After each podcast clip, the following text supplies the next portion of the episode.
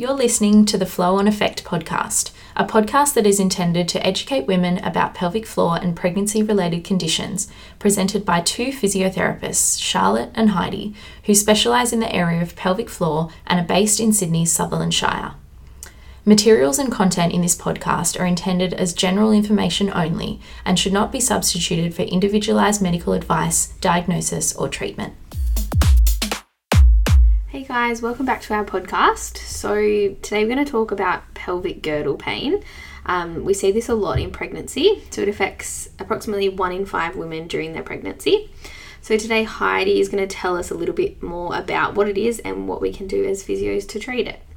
So, Heidi, first of all, can you tell us what is included in the term pelvic girdle pain and where it presents in the pelvis exactly?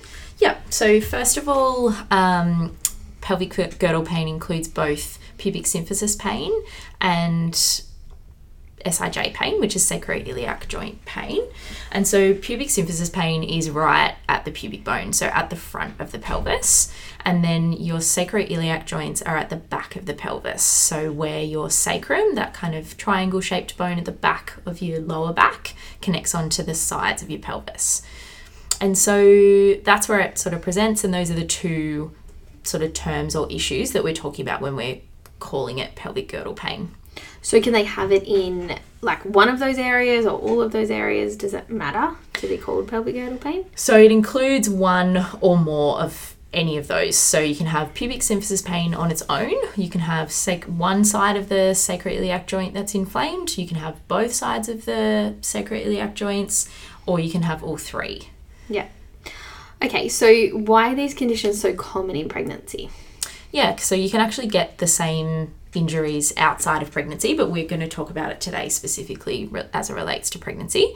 So, in pregnancy, the main reason that we see that it's really common is because of the changes in your pregnancy hormones during pregnancy.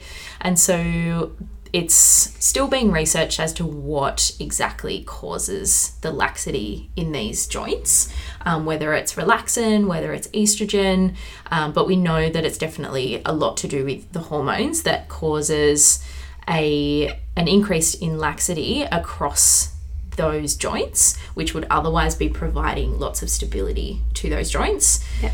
And that's why without that joint st- well without that ligament stability you then become increasingly reliant on your muscles for stability. And so if you don't have really strong pelvic muscles then your joint is at higher risk of kind of becoming inflamed yep. and it being painful. So what are the symptoms that someone comes in with in pregnancy when they have pelvic girdle pain um, so the biggest report of pain full activity, I guess, is with walking. So women will come in and say, like, if they've been walking all day, or if they have to stand and walk around for their work, or if they go for a long walk, that they're like crippled in pain afterwards. Um, other things are like walking up and down stairs, if they're doing lots of single leg activities at the gym. Um, and rolling over at night time or getting in and out of the car, anytime essentially where you've got more weight on one leg than the other, that's when these joints are being loaded is in weight bearing. So quite often they're weight bearing exercises or activities that we find are the most painful. And so when we actually assess you in the clinic, um, we ask you to like point to exactly where this where the pain's coming from and quite often we'll find with women who are presenting with pelvic girdle pain that with a single finger, they can kind of literally point to either right at the front of the groin or at the back on the sides, sort of not across the lower back. It tends to be quite low, like near bottom muscles almost, um, that they can kind of point to a single spot that that kind of draws our attention to okay this is pretty likely to be pelvic girdle pain yeah which is different than if someone comes in with like lower back pain and it's yeah it's much more kind of generalized. Yeah. yeah. Whereas this is really kind of pinpoint on the spot. They can kind of feel where that inflammation is coming from. Yeah. So in the clinic heidi when is the most common time that kind of people present with pelvic girdle pain? So most common it's around 28 weeks. Um, so towards that kind of third trimester again once the body's starting to prepare for birth and all the hormones are increasing, the ligaments are starting to loosen a little bit, but it can vary. So some women can get it really early in pregnancy, like literally as almost as early as they find out they're pregnant, their body starts to change and they're starting to feel these pains. Um, and then sometimes it can come on later than the 28 week mark. Um, again, as those hormones are changing and the body's starting to get looser and loosen the pelvis to prepare for birth. Yeah. And do you find that um, women are more sick in the first trimester and then they start to get back into exercise and get pain? I commonly find that. Yeah, so women who are really sick initially can't exercise, can't do their normal what they've been doing pre pregnancy. And so they have this real break from doing exercise. And then once their morning sickness is gone, they're like, okay, let's get nice and strong, let's get fit. And they go back to doing all their single leg exercises. They might be doing step ups, lunges, yeah. all those sorts of things that that can then set it off. Yeah. So I think definitely they need to gradually get back into exercise yeah. to help try and prevent it. Mm. Um, so, how do we treat pelvic girdle pain when it comes on? So, the first thing that we look at is the muscle strength around the pelvis. And the biggest or the best way, most effective way to try and relieve pain is to try and stabilize the pelvis by getting your muscles really strong. So, we do lots of glute strengthening, lots of core strengthening to try and offload the pressure that's just going through those joints. Um, but the other things that can be really helpful are like pelvic belts. Sometimes we'll do taping around the pelvis to try and provide that stability that's not being provided by the ligaments. Um, belly bands can be supportive just to try and sort of hold the weight of the belly up off the pubic bone. That can sometimes alleviate some pain. And the other thing that's really, that we spend a lot of time in the clinic doing is just educating women about why the pain is there, what's making it worse, what's aggravating it, so that they can try and avoid aggravating it by doing single leg sort of activities or crossing their legs or changing the way they get in and out of the car so that they're not constantly inflaming that joint. Yeah. So educating them is like a big thing. Yeah. Um, what else can they do in their day to day life? So we're trying to sort of limit the amount of time that they're actually standing and walking around. If they're wearing a pelvic belt, generally they'll be able to do it for a little bit longer before it starts to get sore.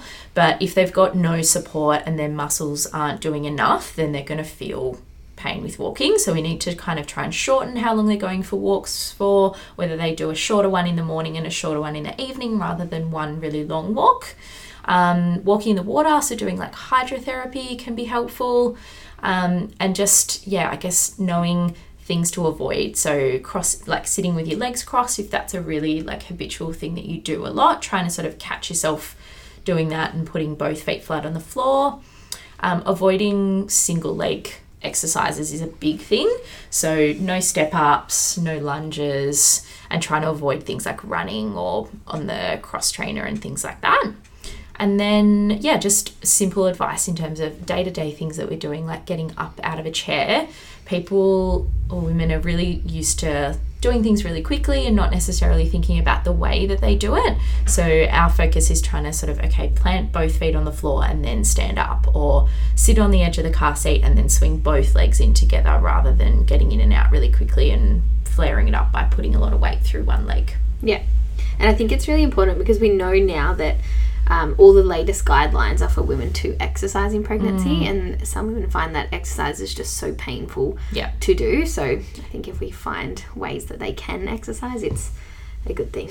And then the other thing that sometimes women will come in and say is that they've been doing all these single leg exercises because they wanted to get really strong and they thought that they were in pain because they were weak. So then they thought they had to keep doing that exercise yeah. to try and improve their strength. But unfortunately, it's still continuing to aggravate that joint. And that makes it worse. Yeah. So, big question is is it likely to get better in pregnancy?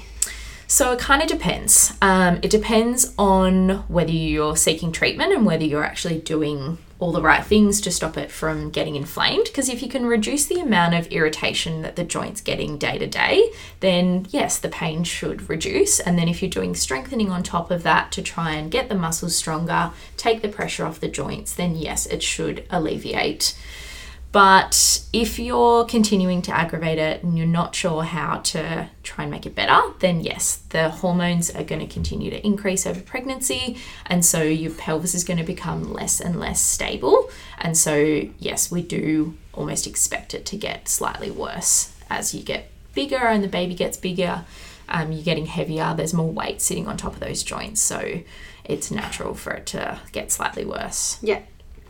So you've gone through a, a little bit, but what exercise is kind of safe to do? And do you assess their pelvic floor as well? Yeah.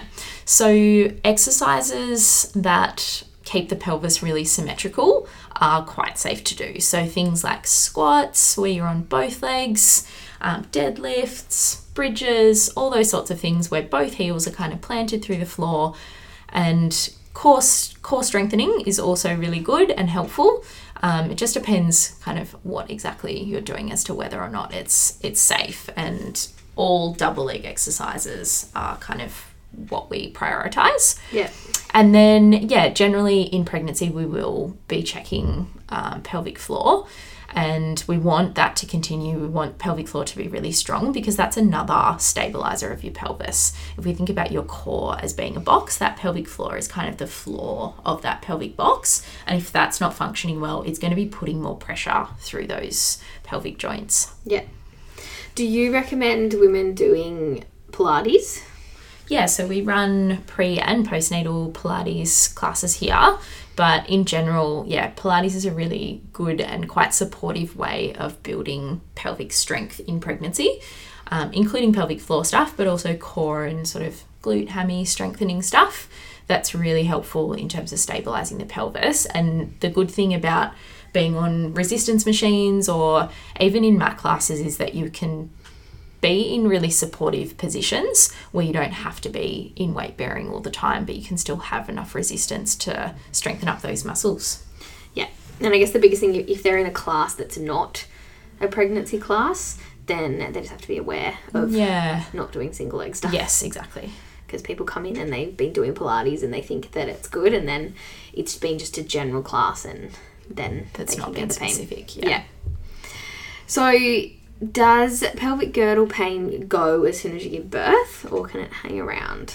It can definitely hang around, unfortunately, it, but sometimes it can go. So it depends how much strengthening and how strong you are during pregnancy. That's why we spend so much time doing all this strengthening stuff in pregnancy, so that once the weight of the baby is off the pelvis, you've still got that muscular stability, and we hope that in continuing to strengthen in that time after birth that that pain alleviates fairly quickly but if you've not done a lot of strengthening you've just been in a lot of pain in that last bit of pregnancy and then haven't gone back into doing some strengthening stuff then yeah it's likely that that pelvis is going to be still quite unstable and therefore the, the pain in the joints can still hang around So, say someone's given birth and they notice it's still really, really sore.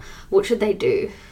So they should seek advice from a physio, have it assessed, um, because we like to take strength measures. We need to see how your muscles are functioning. And yeah, we might need to provide you with compression. You can wear compression shorts, belly bands, um, pelvic belts, all those sorts of things to try and provide that stability. That again, if you're breastfeeding, your hormones are still going to be um, changing and so that that ligament stability isn't just going to come back like that as quick just from giving birth yes there's going to be less weight sitting on the pelvis but that stability is not going to come back without those muscles being really strong Yeah. All right, thanks, Heidi. So, pretty much that's the end of our podcast for today. So, if you're experiencing pelvic girdle pain, um, best advice is to see a physio. thanks guys Bye. bye